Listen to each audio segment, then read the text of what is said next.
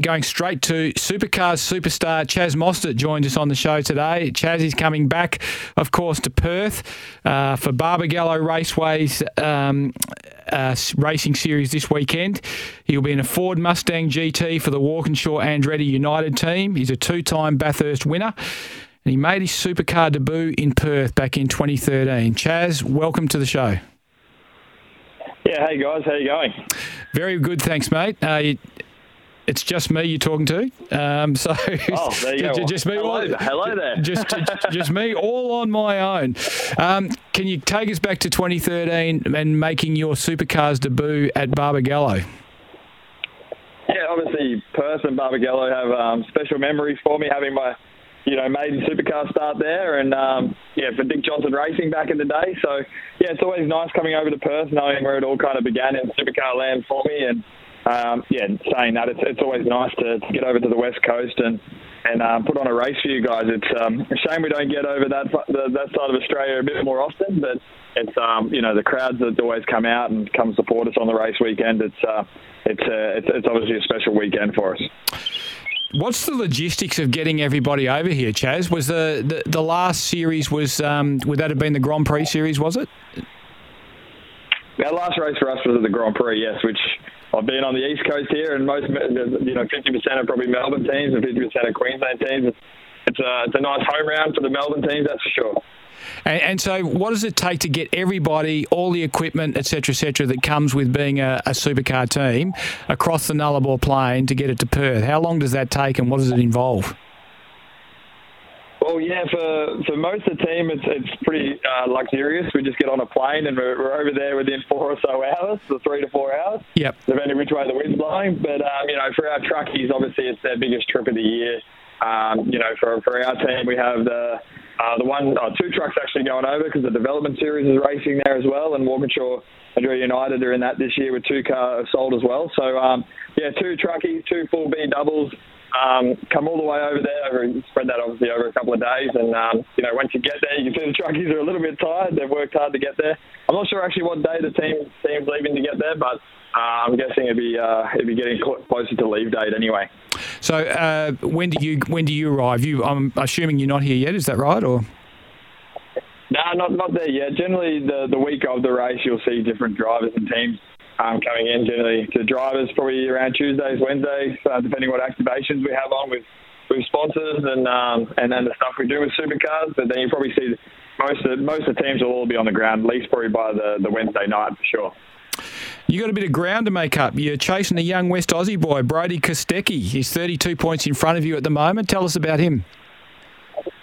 Yeah, look, he's, he's doing a fantastic job. You know, Brody's been the, the, the series um, for, for quite a short period of time, but he's obviously got a lot of talent. Um, same with his teammate with Will Brown. Those those two guys are definitely the guys to, to be watching out for. They've hit the ground running in the, the new generation of car.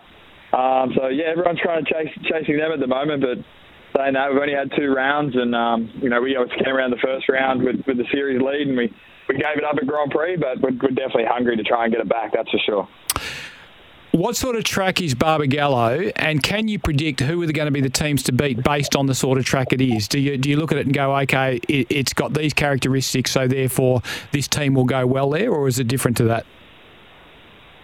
It's, it's such a new era for us in supercars. I think we're still completely working out the the pecking order a little bit, where we're also learning so much every week in, week out with this car at the moment of, of what it kind of needs and um, I think for the year you've got a good opportunity there to see different teams rise at different times. So it's um, yeah, look, I think for us, I don't really focus on anybody else. It's too busy, got enough going on in our own um, our own shed and garage trying to improve our own performance. So yeah, I'm not too sure who to expect that Bar- Barbagallo will pop up the 20. Hopefully it's us. That's what we're always hoping. But um, yeah, at the moment we're just on this massive learning curve with this new car. So tell us about the features of the track. What what do you like about it?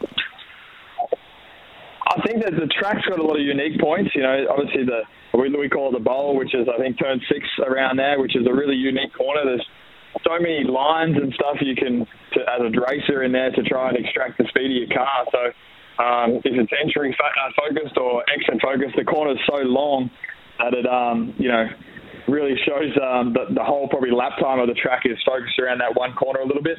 You know, there's a couple other key po- corners as well. You know, the last corner, the brake zone is so short um, from such a high speed because you've got this little uphill section into the last corner, so the cars really slow down really quick. So it's um, quite a, quite a cool you know element around Barbagallo.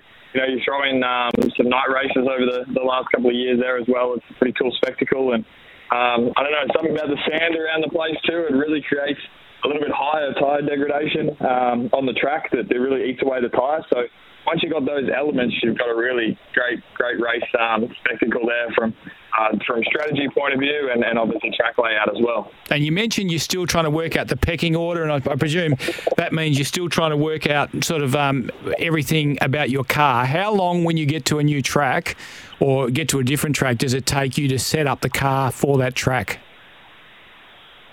it can it can change week in week out. Sometimes you can you might roll your car out at the start of the weekend, and that's the, probably the best setup you find for the whole weekend from a philosophy. Or or sometimes you can go hunting for setup, and um and and and, it, and you find big improvements across the weekend. So um, there's no right or wrong, I suppose. Um, there's, there's definitely over the years being in the category, uh, you know, different outcomes of weekends from what we've been able to do. So um, yeah, with the new car, I expect you can make changes across the weekend. The race weekends are actually becoming our test sessions a little bit at the moment because it is such a new car. So I'd like to think that the car would probably change a lot across the weekend, and hopefully the performance comes with that. So it's um, it's it's kind of exciting being in that new generation of car and, and being able to see how your weekend progresses. So for people who get out there, what sort of speeds will you be hitting down the main straight at Barbagallo?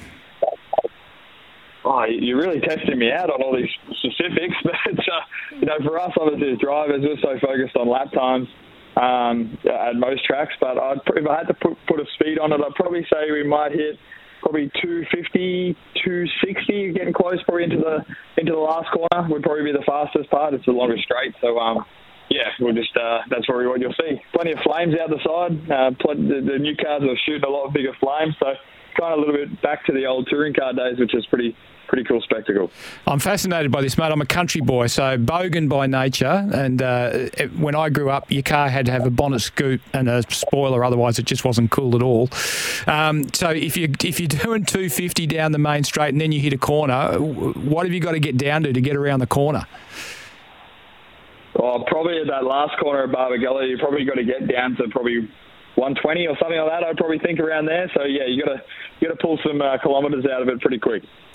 All right, mate. I wish you all the best. Uh, hopefully, it's a good uh, it's a good weekend out there next weekend. Um, of course, April 28th to 30th out at Barbagallo. The 2023 Repco Supercars Championship resumes. Chaz Mostert will be one of the stars. Uh, West Australia's Brody Kostecki will be another one of the stars. Get out there and have a look at them. Thanks for joining us on the show, Chaz. Cheers, mate. Thank you. Chaz Mostert. Uh, from the uh, Walkinshaw Andretti team in the Repco Supercars Championship. We'll take a break and be back with more of the show after the break.